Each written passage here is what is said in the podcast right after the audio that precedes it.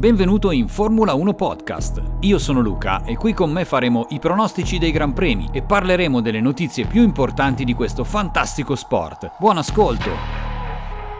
Durante una gara i piloti di Formula 1 hanno bisogno di una concentrazione incredibile mentre corrono su circuito in tutto il mondo a velocità folli. Ciò include anche una comprensione completa delle bandiere mostrate dai commissari di pista per segnalare particolari situazioni, dagli incidenti ai detriti sul tracciato. In questa guida vedremo le principali bandiere che possono essere sventolate dai commissari durante un Gran Premio, comprendendo quelle utilizzate più frequentemente, come ad esempio la bandiera verde, la rossa e la gialla, ma anche quelle quelle meno frequenti, come ad esempio la Code 60 oppure la bandiera nera con cerchio arancione.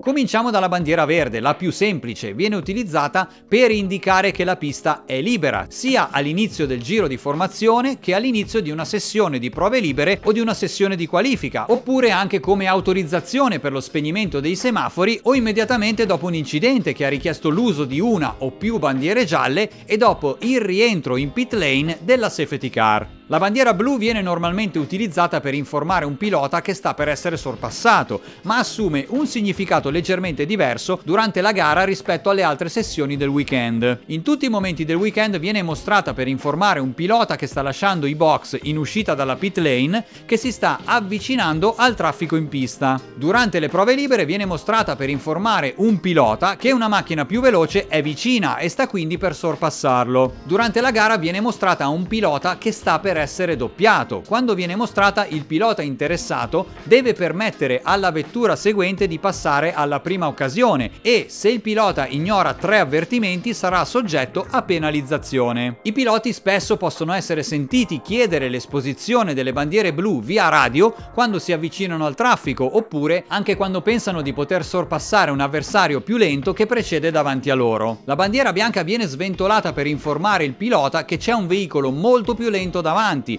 ed è talvolta vista alla fine delle sessioni di libere mentre i piloti completano le prove di partenza sul rettilineo principale e quindi si trovano fermi in griglia. La bandiera gialla a strisce rosse viene mostrata per informare i piloti che c'è stato un peggioramento dei livelli di aderenza del tracciato a causa di olio, acqua oppure anche ghiaia dopo un'uscita di pista da parte di una vettura transitata in precedenza. La bandiera gialla è sicuramente una tra quelle più utilizzate in un weekend di gara. Se esposta semplicemente è un segnale di pericolo e può essere mostrata ai piloti in due modi. Se singola significa che i piloti devono ridurre la velocità, non possono sorpassare e devono essere pronti a cambiare direzione a causa di un pericolo improvviso sulla pista. Da regolamento deve essere evidente la riduzione di velocità dei piloti. Se invece doppia significa come per la singola che i piloti devono ridurre significativamente la velocità, non possono sorpassare e devono essere pronti a cambiare direzione o a fermarsi fermarsi a causa di un pericolo che blocca però totalmente o parzialmente la pista.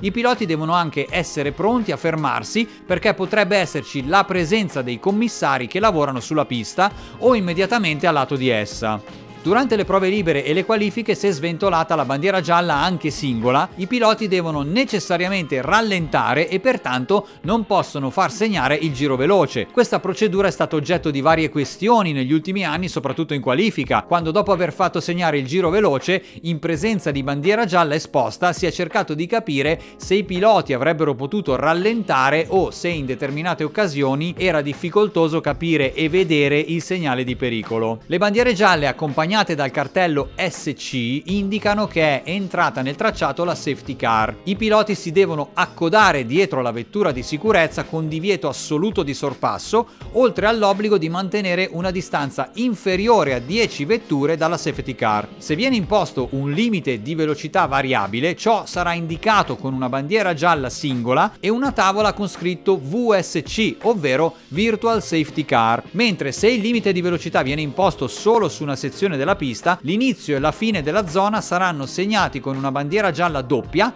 e con una tavola con scritto slow. Se il limite di velocità invece è imposto sull'intero tracciato, ciò sarà indicato con una bandiera gialla singola e una tavola con scritto FCY, ovvero Full Course Yellow. Ovviamente i piloti durante questa fase non possono superare. La bandiera Code 60. In alcuni casi, se il direttore di gara imposta un limite di velocità sull'intera pista o su una sezione del tracciato, quando vengono esposte le bandiere gialle doppie durante le sessioni di prove libere in qualifica o in gara, la bandiera Code 60 rappresenta una specie di full course yellow, anche se non viene utilizzata in tutte le categorie del motorsport. La bandiera viola con un cerchio bianco contenente il numero 60, che fissa dunque un limite di velocità di 60 km h può essere quindi anche utilizzata per segnalare il full course yellow con la bandiera gialla e il cartello segnalatore. La bandiera rossa viene agitata sulla linea di partenza e presso ogni postazione dei commissari intorno al circuito quando gli ufficiali hanno deciso di interrompere una sessione di prove, una sessione di qualifica o la gara, con motivazioni che vanno da un grave incidente a cattive condizioni meteorologiche. Nelle prove e nelle qualifiche tutti i piloti sono tenuti a ridurre la velocità e tornare lentamente ai loro box,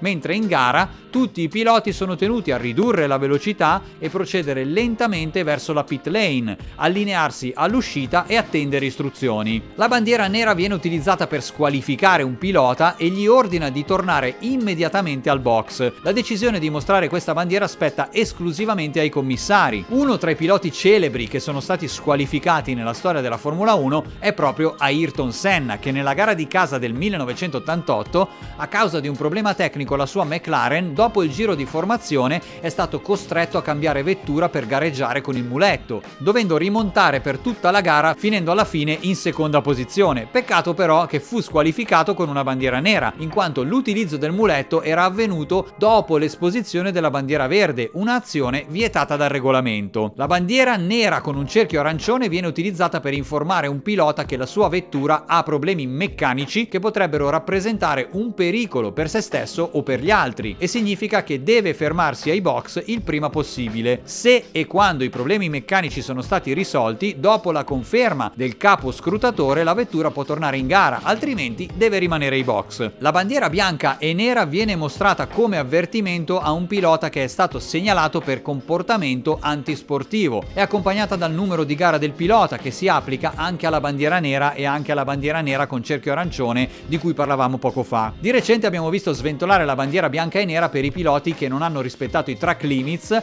come ultimo avvertimento prima dell'applicazione di una penalità. La bandiera a scacchi agitata sopra il muro dei box segna ovviamente la fine di qualsiasi sessione di prove, di qualifica o della gara e viene sventolata fino a quando tutte le vetture partecipanti l'hanno raggiunta e superata. Oltre alle bandiere esposte dai commissari a bordo pista ci sono pannelli luminosi digitali posizionati in tutti i circuiti di Formula 1 per garantire che i messaggi siano il più chiaro possibile per i piloti anche in funzione delle condizioni meteorologiche e durante ogni sessione in pista.